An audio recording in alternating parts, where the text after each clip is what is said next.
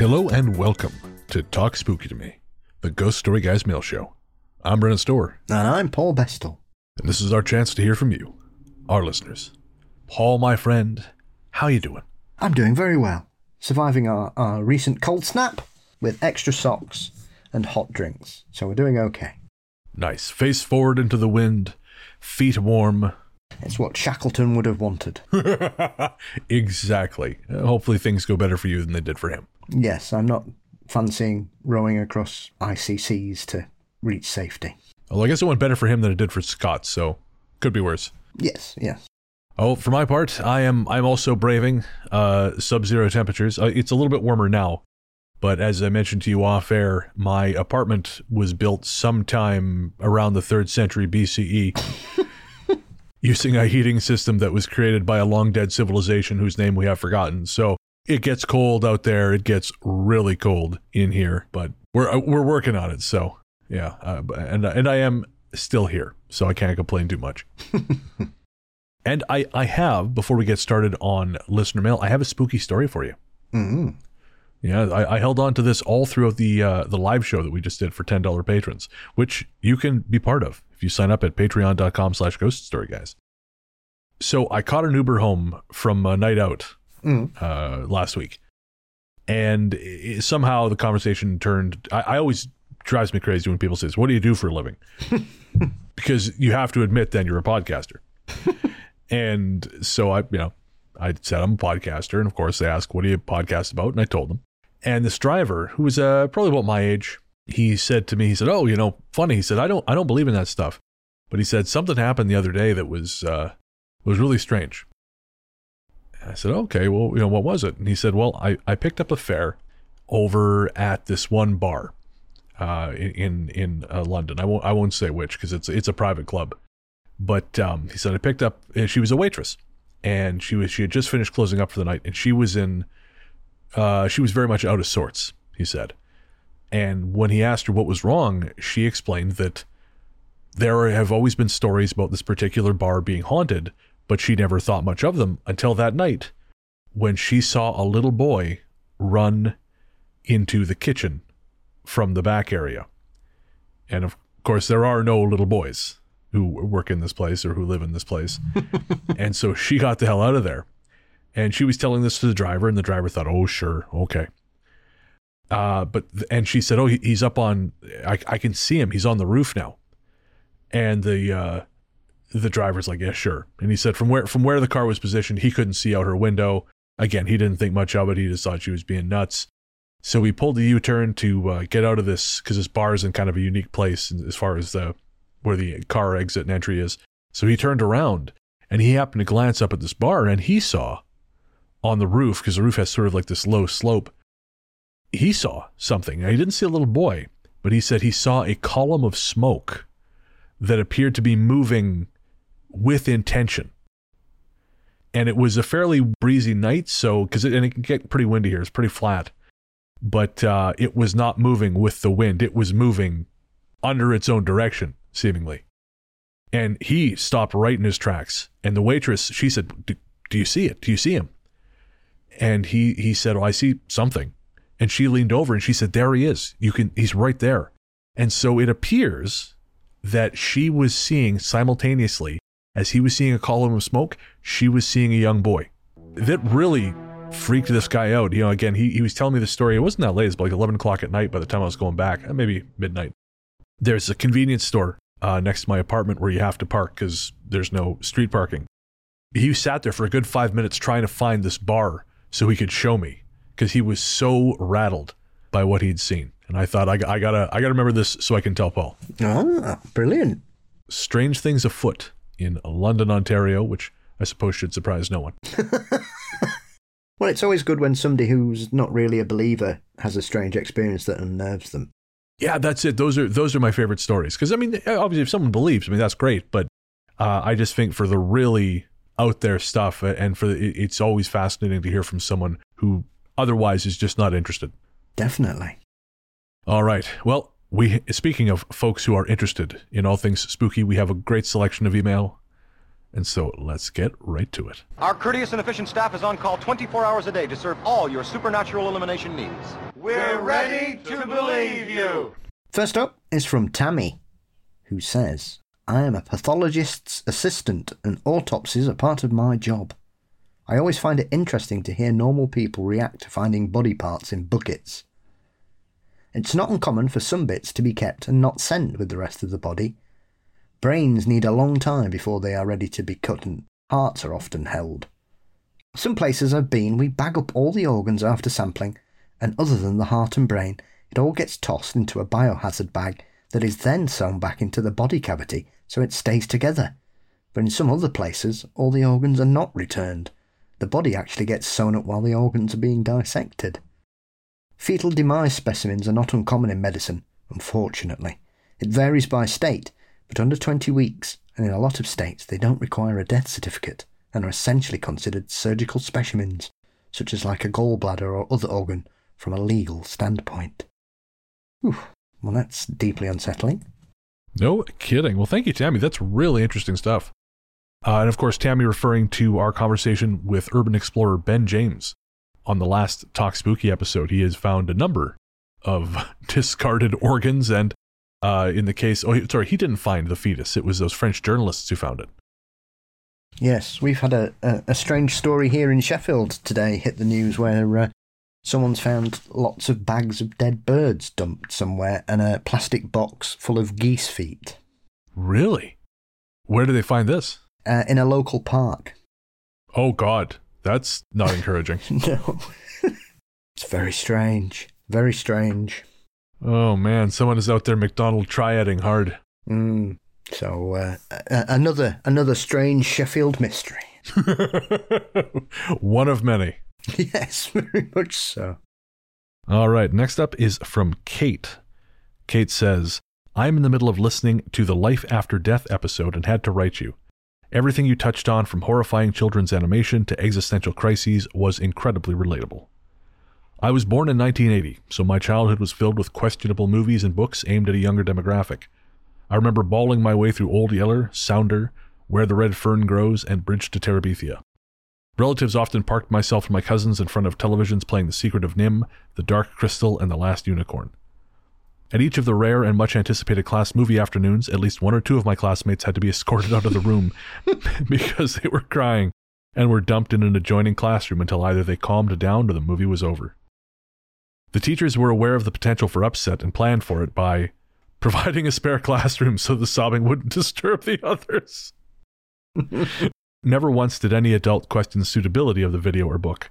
Traumatizing young kids were taken in stride then, and these school movie afternoons of trauma bonding were considered rewards by the teacher. Even with this abundance of choice, one terrifying animated movie experience stands out to me. My aunt took her two kids, my younger brother, and myself to an evening movie as a special treat.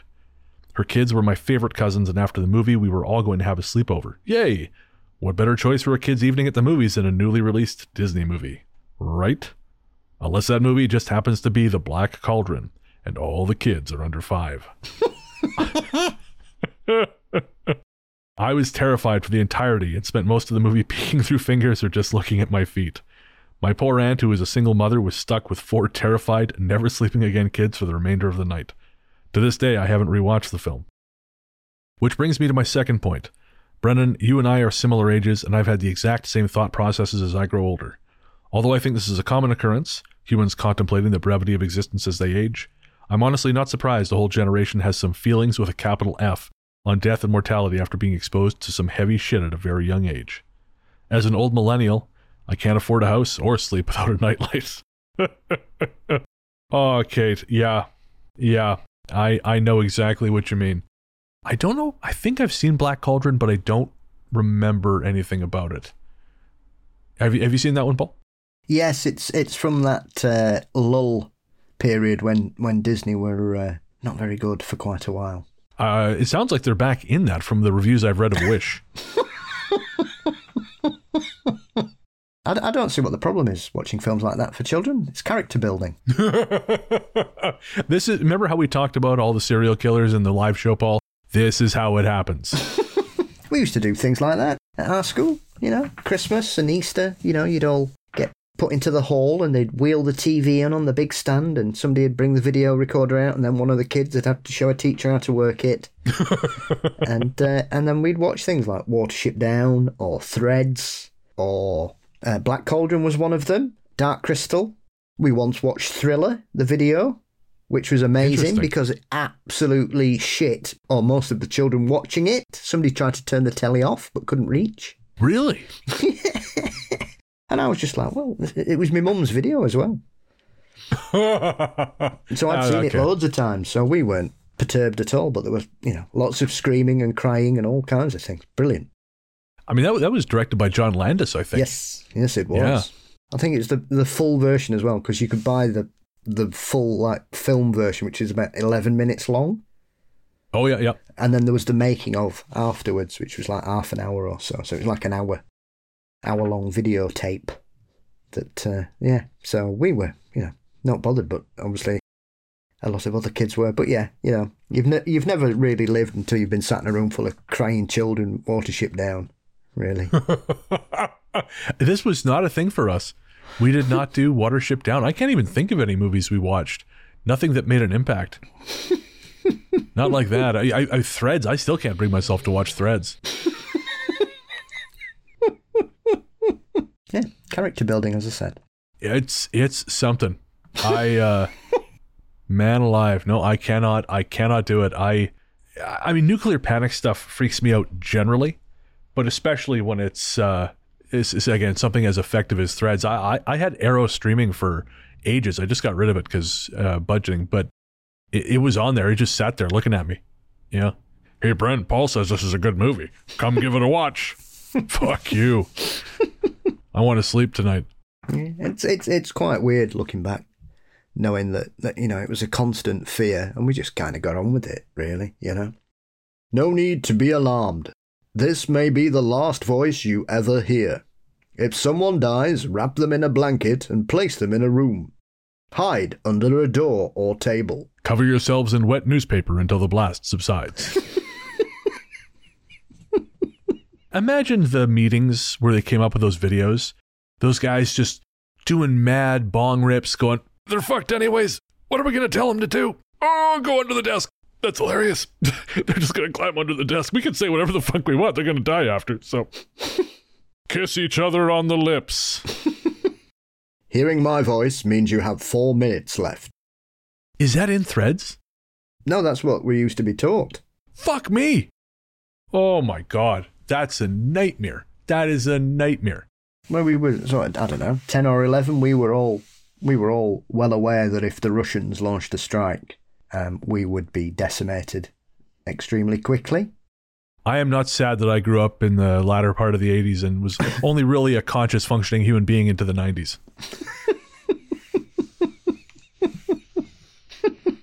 My pressing concern was Bill Clinton. Well, it was Oof. everywhere here, you know, everywhere. Music, TV, film. It's a constant. I, I I know I've said this before, but Pink Floyd's Final Cut album, Two Suns in the Sunset, has to be the most uh, I don't even know like psychologically damaging song I've ever heard. Because it, it's just I mean that whole album is suffused with sadness and fear and dread. Like I, I actually have to be in a really great mental health space if I want to listen to that record because I, I have a, an original vinyl at home back in Victoria. But Jesus, I have to be in just the right headspace because even the first song, um, the post-war dream, that is a vicious, just an angry song, and it, it just is. It just it fills me with this this terrible sadness. And by the time you get to Two Suns in the Sunset, Jesus, it's all over.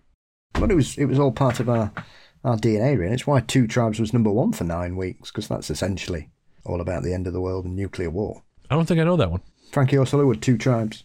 Oh, okay. That's what it was. The videos Brezhnev and uh, Reagan wrestling, isn't it? Oh, okay. Of Got banned again. course. They did well that year. They had one song and two videos banned. Not bad. Why were the others banned? Uh, Relax was banned for its sexual content, and the video. Well, th- there are three versions of the video. One of them is essentially a gay sex romp. which obviously wasn't shown pre-Watershed. Channel Four, of course, showed it as they did for Two Tribes. So most of most of Britain's teenagers stayed up till midnight to tape it. probably to tape over a copy of Watership Down, probably. and a noble thing it was. I would rather watch a sex romp than a bunch of rabbits getting murdered. Yeah. So it was, uh, yeah, 1984 here. It was uh, 83, 84 was the, the year of uh, being terrified of, of nuclear war. God almighty. I mean, it, it makes a certain amount of sense because I was born in 83. And so I just feel like a bunch of psychic fear was downloaded into my my brain just as soon as I exited. You know, I'm like, oh, and now I'm afraid of everything. Cool. Well, this is going to be a great life. I'm kind of curious. Do you have a movie, or have you had like a movie as an adult that you've watched that has made you cry an embarrassing amount? If you say no, I'm going to come there and hit you. um, I mean, I'm a I'm a bit of a softie. If if something gives me the feels, that tends to get to me. I'm trying to think. Princess Bride makes me weep. Oh, interesting. Uh, Philadelphia. Oh, okay. What else makes me sad? no, I don't know. I'm probably desensitized. I got very upset when the dog died in John Wick. That's fair. That's that is an upsetting part of the movie. I, I am I am especially as I get older, I am a lot more inclined to have an emotional response to stuff. Like I, I went to go see um, Violent Night uh, the, uh, at the at the Hyland Cinema here in London a couple nights ago, and I've seen it before. I saw it in cinemas when it came out last year, and I, I own it at home. But uh, I don't know. I, I, it's on the big screen, ten bucks. Yeah, why not? But when Santa's talking to the little girl, and you know she is telling him like, "You you give me hope," that makes I cried. I'm sitting in the theater in the dark. I'm trying not to make any noise. um, you know, so I can just pretend like I'm having a joyful reaction to all the slaughter happening on screen. You know, like, I'm just crying because he's killing those terrorists, and it's great. You know. yeah, as you as you grow older, you'll find that that happens more. Oh, good, good. That that happens a lot. There are sometimes films that I'm watching and also I'll just go, and then I'll realise my face is wet. But uh, but yeah, those those two are the, the ones that always get me. Uh, Princess Bride because it's just lovely and stuffly. so are are you more of likely to cry at a happy or a sad? Hmm, I don't know. Don't know actually. I have I have discovered that I am actually more inclined to cry at joyful moments. I still cry at sad shit. Like the movie Pete's Dragon, the remake, uh, directed by David Lowery, it it incapacitated me. Both Nick and I, and we were we were destroyed. A friend came and brought us some uh, homemade cookies because uh, we watched it around Christmas a couple years ago, and we were just sobbing. Like we look, she thought we'd had a fight or something. Because I came to the door and my face is red, and Nick's face is red. Like, Are you guys okay? I was watching the Pete's Dragon remake. Oh Christ! Is that a metaphor? No, no. No, I can't think of the last thing that made me. I mean, Christmas always gets me. So, uh, what? So there'll be something that gets me I'll have to take notes over the next four weeks, and uh, I'll come up there with a go. list and uh, and share that with you for the new year. A weeping bullet journal.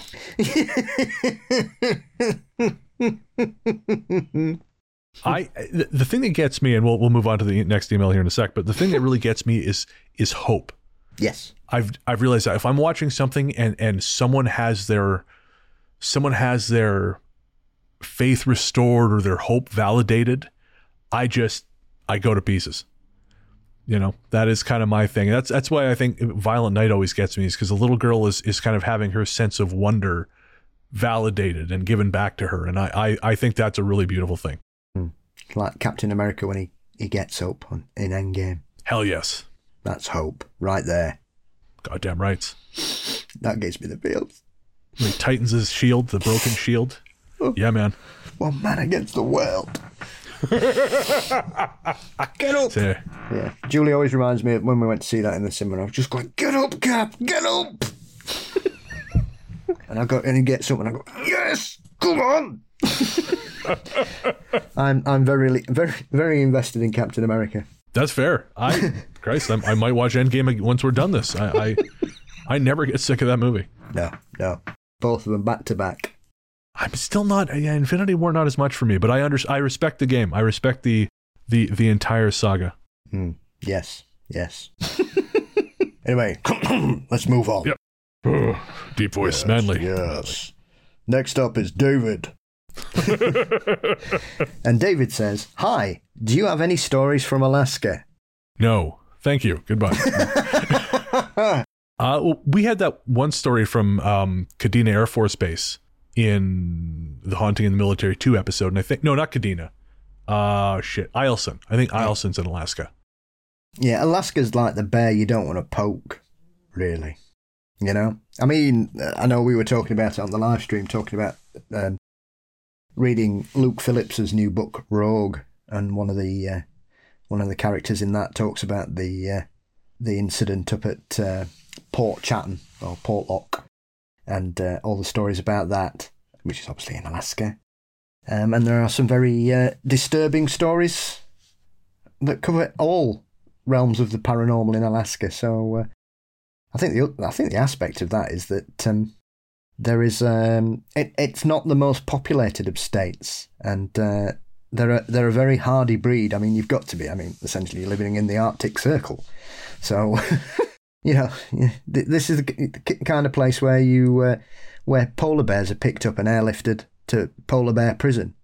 So. Um, which was a very interesting documentary that I never knew existed. That there was a prison for polar bears, but uh, there you have it. This is news to me. What's this called?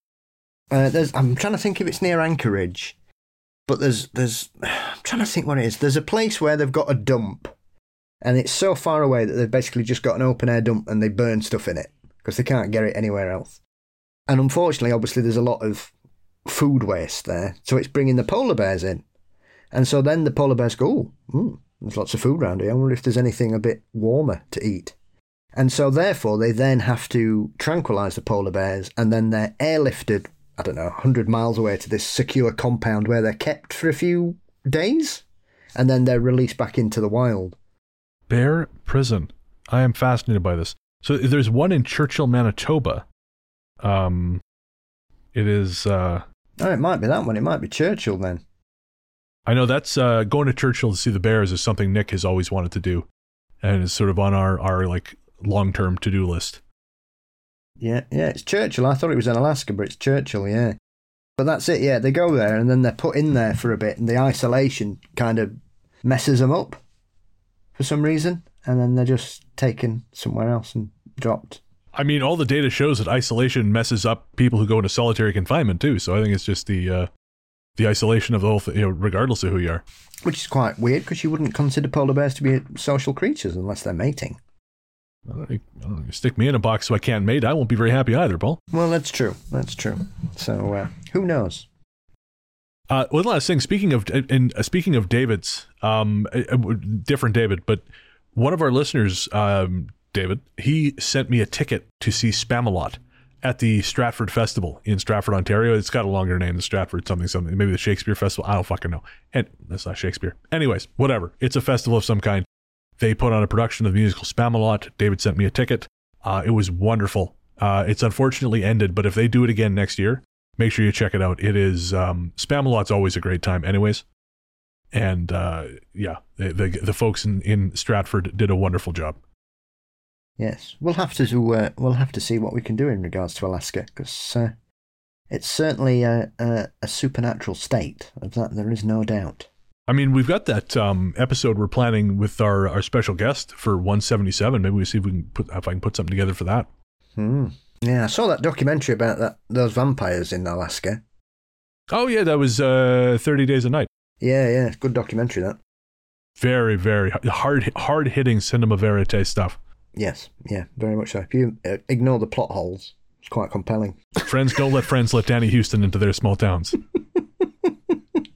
How can one man steal every single person's mobile phone? He's got uh, very light fingers. Or maybe a polar bear at them all. That's why they have the prison. After the Great Barrow Massacre, they put the prison. To, it, it, it's it's all. I, I just can't help. I, I just imagine a prison, or sorry, a, a bear imprisoned in the Superman thing, like General Zod. so he's just like making bear noises as he's flying out into the, the darkness of space. Anyways,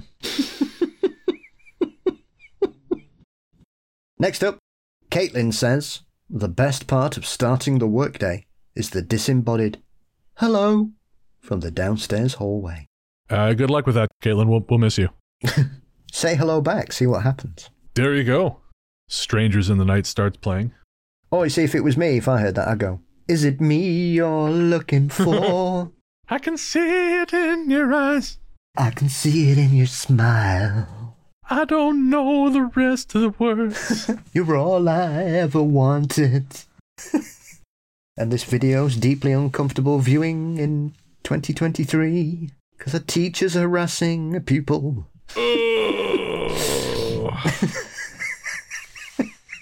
Howard, she made a model of his face. it just gets worse. Have you never seen the video? No. Watch it, and if you don't call the police afterwards, you've done well. If I don't call the police afterwards, someone should call the police on me.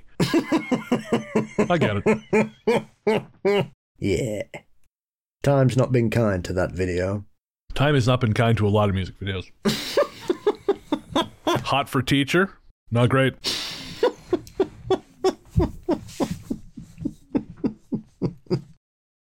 Mary writes Since you and Paul are animal lovers, I have an interesting and amusing story that may or may not convince you that reincarnation exists.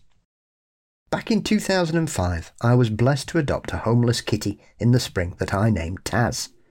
He was the best cat, never getting into trouble. He even took care and protected his little adopted sister. At the end of summer, he started, shall we say, romancing the comforter on my bed. One night, after having a few too many drinks, I came home and just wanted to sleep. But here came Taz looking to start his new evening ritual. Being tired and not wanting to be bothered, I tossed him a fuzzy pig slipper that I had in my closet as a joke. And without missing a beat, he climbed on the little pig, and a new tradition was started. As the years went on, he went through both pig slippers, a few teddy bears, and a monkey.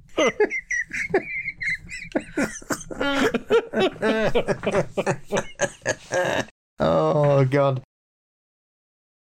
Sadly, I lost Taz back in 2013. Approximately one year later, a handsome kitty started showing up on our doorstep. By the end of summer, we had decided we loved this goofy boy and we adopted him into our loving home. His name's Pumpkin, and he's been a big, goofy addition to this house. We have joked at times that he is the reincarnation of Taz, because he was born around the time Taz passed, and also because he has the prettiest blue eyes I've ever seen in an adult cat. Pumpkin has been with us 10 years now, and this fall, completely out of the blue, he started to romance the blankets on the bed. on a whim, I went to the store and bought him a teddy bear. It took a few nights, but the romance is becoming a regular part of his nightly routine. So I leave it to you guys. Is reincarnation possible? I have to say, I'm a believer. and uh, they've sent a lovely picture of, of Pumpkin, and he's beautiful. He really is. Um, so I've, I've got two parts to this. Um, my mum's had a few rescue dogs over the years, and um, we had she had a Yorkshire Terrier called Pippa, um, and uh, at the same time she had a, a, a Labrador. So she had this enormous snake, like a fluffy snake. It was about six foot long, and Pippa was this Yorkshire Terrier, so she wasn't very big. And she essentially would, it would get to like 11 o'clock at night, and you could be sat there watching telly, having a drink or something, and she would just jump on this snake, and that was it. She'd be humping it all around the front room, didn't matter what was going on. It was snake pumping time. And, uh, and, and that's what it was. Um, but in a slightly less sexy kind of comparison to, to what we're saying about Pumpkin being the reincarnation of Taz when I had my previous dog, Rolf, and my mum had her beautiful big Labrador Ross, who was essentially a dog in the size of a bear, but thought he was a puppy. He had this trick that he, whenever you came round, he would just sit down and he'd put his front front legs on you and his paws, and he'd love his arms rubbing. He'd really liked his arms to be oh. rubbed, so he used to just do that for you. And and he sadly passed quite young for a, for a dog, nine or ten, I think he was. And within, I don't know, a month to two months, afterwards, Rolf, who'd never ever shown any indication that he wanted to do this or anything, suddenly decided that he'd like to put his front legs on you and want his arms rubbing in exactly the same way, but it only started after Ross had died. Interesting. He never used to do it when he was there and he could see what Ross was doing. It, he never wanted to copy him. He never tried to do it. He never showed any inclination for it until he'd passed. And then he started doing it all the way until he, he, he passed away himself. Oh man. So Well, make of that what you will. Yeah. So Rolf was still he was like part of the household or he's he was your mom's dog? No, Rolf was mine. Ross was. Ross the Labrador was my mum's dog. Uh, and they loved each other very much. They were good playmates. But uh, yeah, he never did it until Ross passed away. And then after Ross passed away, within a couple of months, he, he that's what he liked to do. Oh, So why did he start doing that? that is a great question. Oh, that's cute either way. But yes, Pumpkin looks like a beautiful cat. And uh, yes, long, long may he continue to bring lots of love and mirth to your home.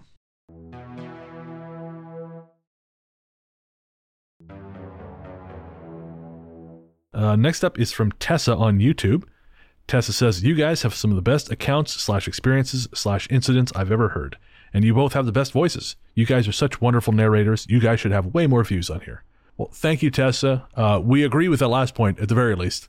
Um, it's funny actually. YouTube has always been kind of a sort of an afterthought for us. You know, I mean, it- thankfully, like with Joseph coming on in the last uh, couple of years, and uh, now thank with Adam, who has done all our doing all our video editing, we have a lot more YouTube content. But for years, it was just a place I would, when I remembered, I would like dump the the audio only episode with a flat background, and um, you know, people some as I've mentioned, sometimes I'll people will ask what I do for a living. I'll say I'm a professional podcaster, and they'll look us up on YouTube, and I have to say, no, no, no, that's that's not where our audience is. Your most popular vi- uh, video has like a hundred views. Yeah, no, I know, I know. We're not really YouTube people. This is. don't judge me by the YouTube numbers. I swear. it's cold out, baby. That's never happened to me before. If only you were like Taz. If only. All right, one more uh, from Penguin seventeen eighty on YouTube, talking about our episode, uh, our talk spooky episode, fist fighting kangaroos. Penguin says, uh, "Doctor Mario on the Wii is my favorite game ever. I had to stop playing other people because it was causing problems in our friend group back when the Wii was new. Apparently, there's some study that shows that, and other games like Tetris helps people with complex PTSD. I find it soothing. So." First off, Penguin, I just got to say, I find it endlessly hilarious the notion that your friend group is being riven apart because you're crushing these people in Dr. Mario and just going in your face. Well, we, we had a, a, a football tournament in 1998, right? This is how long ago? This is 25 years ago, right?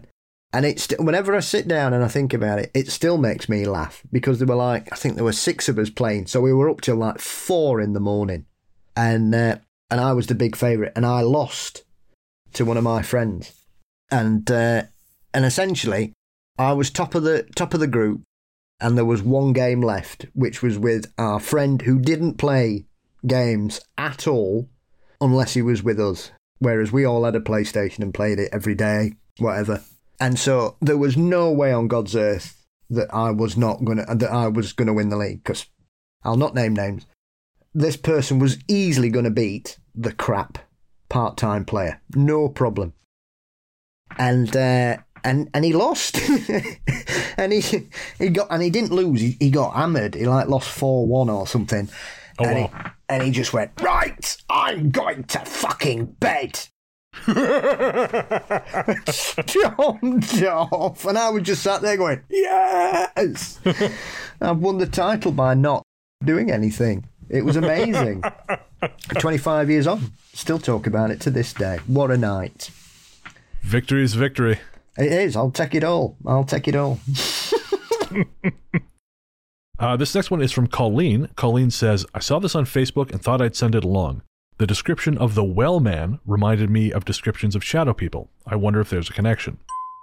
Hey, folks, it's me. I am cutting this in after the fact because in my original response, I said that I thought this was probably an internet creation because I, I couldn't find any real information on it. Now, of course, our patrons get the show ahead of the public feed. They usually get the show on Saturday. The show comes out on Tuesday. And our patron, Eileen, commented on the post and then sent in this email. So I thought instead of my original response, which was, hey, wrong, I would share her information, which is right. So this is from Eileen. Eileen says, Danish person to the rescue. It's a real folklore creature, apparently. Not one I knew of, granted, but a very cursory search yielded results. Here's a very short text in English. She includes a link, which I'll put in the show notes. And she says, The rest I've found is in Danish. This text here is very detailed. Again, there's a link. I will include that in the show notes. Aline goes on to say, basically, the purpose it served in the 18th and 19th centuries was, quote, wells are dangerous for prosaic reasons. Let's use a monster to make it even scarier for kids.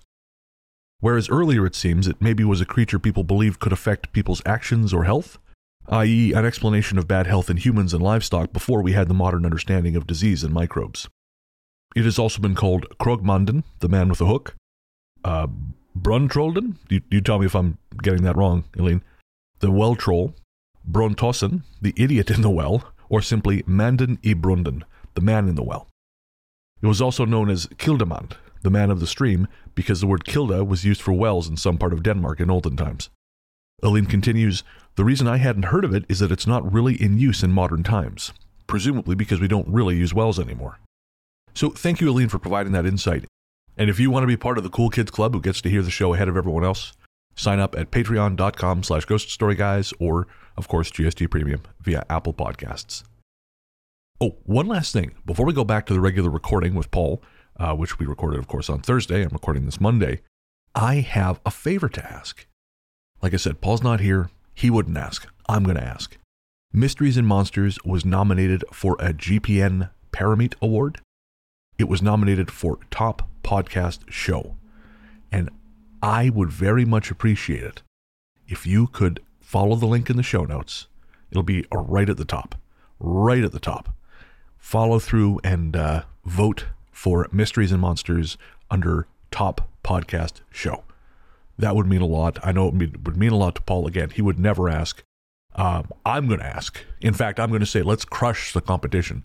There's nothing wrong with them. They all seem like great people, but they're not Paul. So let's fucking crush those people with our love for mysteries and monsters.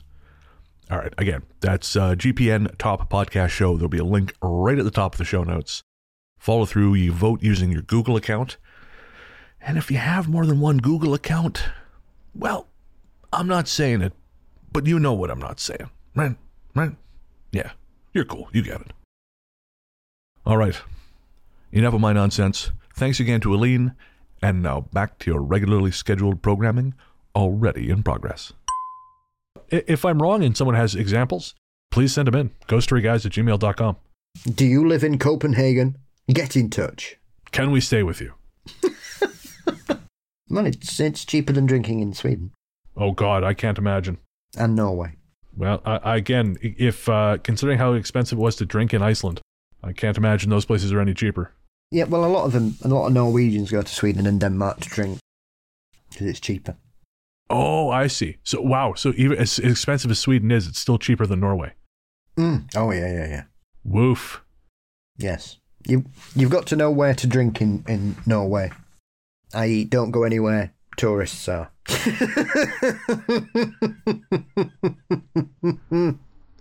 I mean, that's true. I think that's especially that's true everywhere. Like even even here, um, I you know I started going for beers at this place, and it was kind of like a chain type spot just because it was nearish to me. And then I, I ended up walking into this local bar uh, in the neighborhood, kind of about ten minutes away, and the food is better, it's cheaper, and it's. She said, "Oh yeah, if you actually go somewhere that's kind of off the main road, you're going to get fed a hell of a lot better than you would at uh, at those other places." And yeah. If anybody tries to charge more than four pound fifty for a pint, it's oh, London prices. You're up north, you know. So, so what what should a pint? What does generally a pint cost there? It widely varies. Depends what you drink and where you drink. Mine usually cost between three and three pounds and three pounds eighty. Okay, that's reasonable. I th- I think when we were in rugby, the fir- the night before you got there, I went to the pub and I think I paid, I think I paid about three eighty for a pint of ale.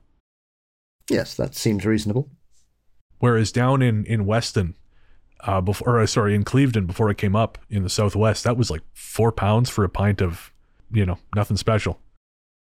It's, it still amuses me when Southerners come up. Like one of my mates, he moved up and he was still chuckling about the fact he'd buy two pints and get change from a tenner.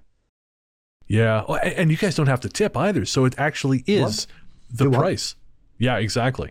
Yeah, restaurants. If you, you you only tip if you eat. If you eat. Oh, okay. Oh yeah, yeah, because we tipped at that uh, that Greene King bar we went to, right? Yeah, yeah. Yeah, yeah, yeah. Food and taxes, yes. Drinks, no. Yeah, interesting. I mean, certainly saved me a lot of money because I mean, every time I go to the uh, the old the old South Village pub here, you know, I always buy a Guinness. And it's ten bucks, and then obviously you're expected to tip like twenty percent on top of that, so that's twelve bucks for a pint of beer. Yeah, but yeah, I suppose it's it's one of those things. Obviously, it's more prevalent in, in, in the states as well. So I would imagine it's it's the similar kind of situation, isn't it? Isn't it? Is it because of minimum wage or is it just the standard? Both, especially down in the states. Like I, I don't think there is a minimum wage for servers in a lot of states. So Yeah. you know you're making your hourly wage is nothing, and then you're so like you're living off your tips, which is grotesque. But um, yeah, Yeah, you don't tip them. You buy them a drink. So if you buy some drinks, you say, "Do you want one?" oh okay, and you buy him a drink. that's less common here. I've done that, but uh, yeah, less common here. Again, I, I feel like it's a, that's the money thing is a little more accepted. I feel like I could be wrong, but I feel like the drink thing is a little bit more like, hey, can I buy you? a-" Even if it's a bartender, I feel like it's a little bit like that. like uh, when I, I went out for drinks once with some some guys from uh, my improv class in Montreal, and we got pasted, just pasted. And I, I got this gremlin on my shoulder, man. I, you know, I'll just have a beer. I can absolutely have a beer. I can even have two or three beers and like, that's fine. Let's go my, but if I get the shots demon on my shoulder, if the shots monkey gets his claws in, it's game over for everyone. And shots demon got me good that night because I just kept ordering shots of, of whiskey for everyone. I just kept saying to the bartender, Hey, you want, you want one? You want one? And he's like, "Oh no, man, I, I tied one on last night." But I'd still ask every time, "You want one? You want? No?" And finally, I'm I don't know, maybe I look so good with my one eye drooping. he's like, "Oh well, okay." And then he started, yeah, exactly. He started sh- taking shots with us too. I can't say anything. I've only I've drunk I've had one glass of wine in two months. Really? That's why you've been depressed. You're not drinking enough. Just not not had uh, not had a night out for a while, and I don't drink in the house. So Uh, that's fair enough. I I bought a bottle of scotch when I moved here, but um, I just haven't enjoyed it. I'm I'm kind of the same way. I don't drink at home. Um, I like I like going out and having a beer, but if I'm going out by myself, having more than two seems a little bit tragic. And, and actually, that happened to me. Um, of course, as you and I have discussed, I've been having all these technical problems with my laptop. And uh, one night, um, I usually basically like I'll finish the episode on Saturday, and then after work, I go to the bar and have a beer or two by myself. And uh, I went out mm, a couple Saturdays ago, and I was really struggling with this problem. I was just racking my brain, reading through forum posts, trying to figure out how to fix it. And so the waitress ended up bringing me a third beer, and I got about halfway through it, and all of a sudden I thought, well, guess I'm not driving home. Went to go stand up to use the bathroom. Oh, right, two is usually my limit. Okay, Uber, you know, but. Yeah. Uh, yeah, that's a good good reason why it takes four minutes to walk to the pub and eleven minutes to walk back. See, I, I can't I, because I live in fucking crime alley. I can walk out. I can't walk back. I can, but it's a bit of a a bit of a crapshoot at night. Yes, well, I'll uh, I'll be uh, imbibing uh, in officially now for for the whole of December because it's Christmas. Excellent. Get on the sherry. I, I you know, man, I got to get back over there so we can so we can hit the hit the hit the town. that was just so much fun. Yeah, it's a lot cheaper and better pubs around here as well. Sheffield won't know what hit it. Mm. okay, I'm sorry. That was that was my hubris talking. I know I can't possibly make a dent in the The vortex that is Sheffield. You'll be surprised. You'll be surprised. It's very, very friendly, especially around where I live. It's always very, people are always very chatty. Oh, good. Very cool. Next up is Teresa. I think this one's you. It is me. Teresa says, Hi guys. I grew up in the deep woods of northwestern Wisconsin. My dad still owns just under a hundred acres there. Wow. My whole family are hunters, and there are multiple hunting seasons per year, depending on what you're looking to nab deer, bear, turkeys, ducks, etc. Indiana may have different hunting seasons, but probably not that far off from Wisconsin. Now, Grandpa may have been having a broke back situation, and that's his business. and I think that happens more often than you know. But, as many hunters can attest to, sometimes you can't get out to your hunting location until after lunch, and sometimes you go out at sunrise, come home for lunch, and go back out till sunset. Since we live so far out into the woods, our deer stands were on our own property about half a mile back from our house, in the woods, on our acreage. It's an easy walk to and from, with enough time to get a few hours hunting time before dark. I hope this helps make sense of Grandpa's timing. Yes. Thank you, Teresa, very much. Um, that does make more sense. Again, I, I'm not a hunter, uh, obviously. The only guns I've shot you could not hunt with, um, at least not animals. Perhaps the most dangerous animal of all. Yeah, I wonder what time Bigfoot season is in Wisconsin then. In Wisconsin, Bigfoot hunts you. Yes, I'm I'm reading a uh, a, a book about uh, the true stories of these. Yes, As I recall, yes. set in your neck of the woods actually. Ontario? Uh, uh, Washington State, British Columbia. Uh, that's not my problem right now. From December 20th to January 8th is my problem. I'll be back for Christmas, but uh, Just stay out the Nahoonee Valley. You'll be all right. uh, I don't think there's any danger of me going to anyone's Nahooney Valley anytime soon.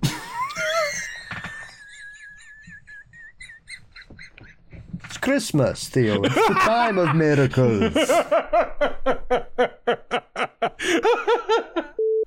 Ooh, okay. Anyways. All right, folks, that's going to do it for this episode of Talk Spooky to Me. Thanks, as always, to everyone who sent in their messages. And if you want to send us something, possibly have it read out on this show, shoot it to ghoststoryguys at gmail.com. That's ghoststoryguys at gmail.com. Sometimes also we will pull from Instagram or Reddit or, um, uh, what's the other one, Paul? YouTube. That's it. No, I was just agreeing with that you remembered YouTube. Oh yes, yeah, and finally. but the the What's the best? MySpace, but yeah my, yeah my Friendster, Bebo, GeoCities, yeah that too. AOL, Netscape, AIM, Internet Explorer. ICQ. Is that the one where it made that funny noise? Yeah, that's the one. Yeah, yeah, I remember that. Just the Napster days. Oh yes, LimeWire, the virus superhighway.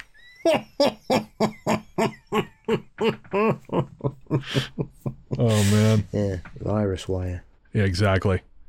So yeah, so you can get uh, best way to best way is email ghoststoryguys at gmail.com. Paul, where can everyone find you online? You can find me under Mysteries and Monsters across all social media platforms and podcast sites. I'm largely the truth on Twitter, Instagram, Blue Sky, Threads, and Letterboxd. I don't really use Twitter that much, but my account, well, actually, I don't use it at all, but it's still there. Uh, Letterboxd, if you want to see me uh, get nerdy about movies. And of course, you can listen to my show, Weird Together.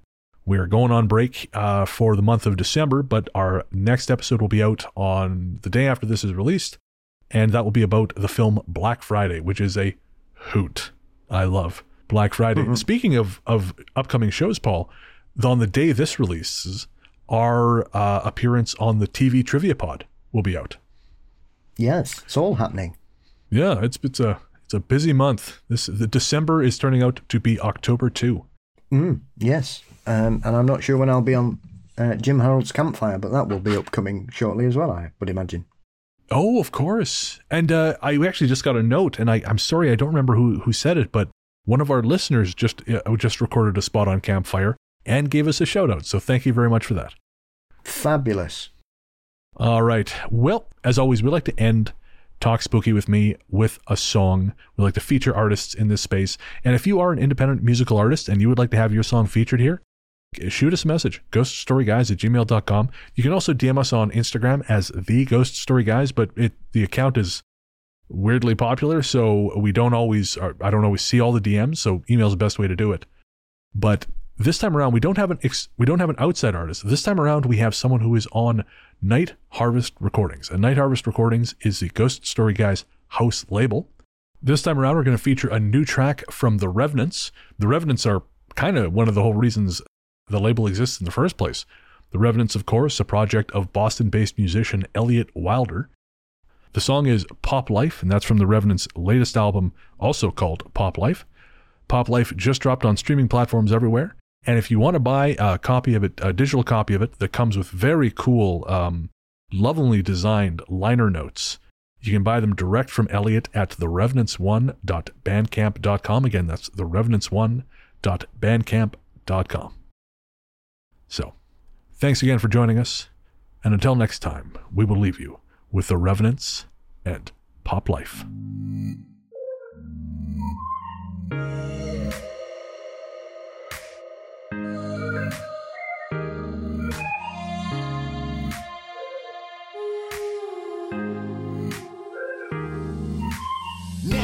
Myself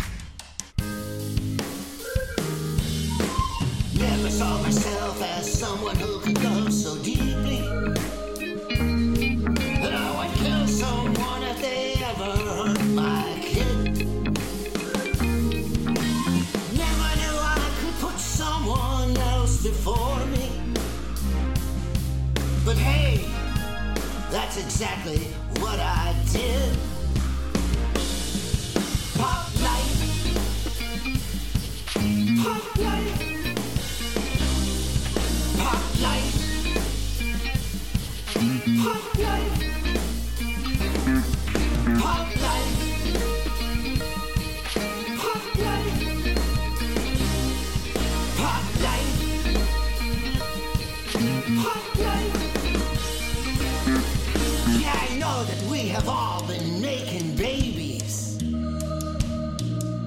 All the way back to Adam and Eve. But this is my personal take on the matter. It tears you apart when they up and leave. Never saw myself as being someone so.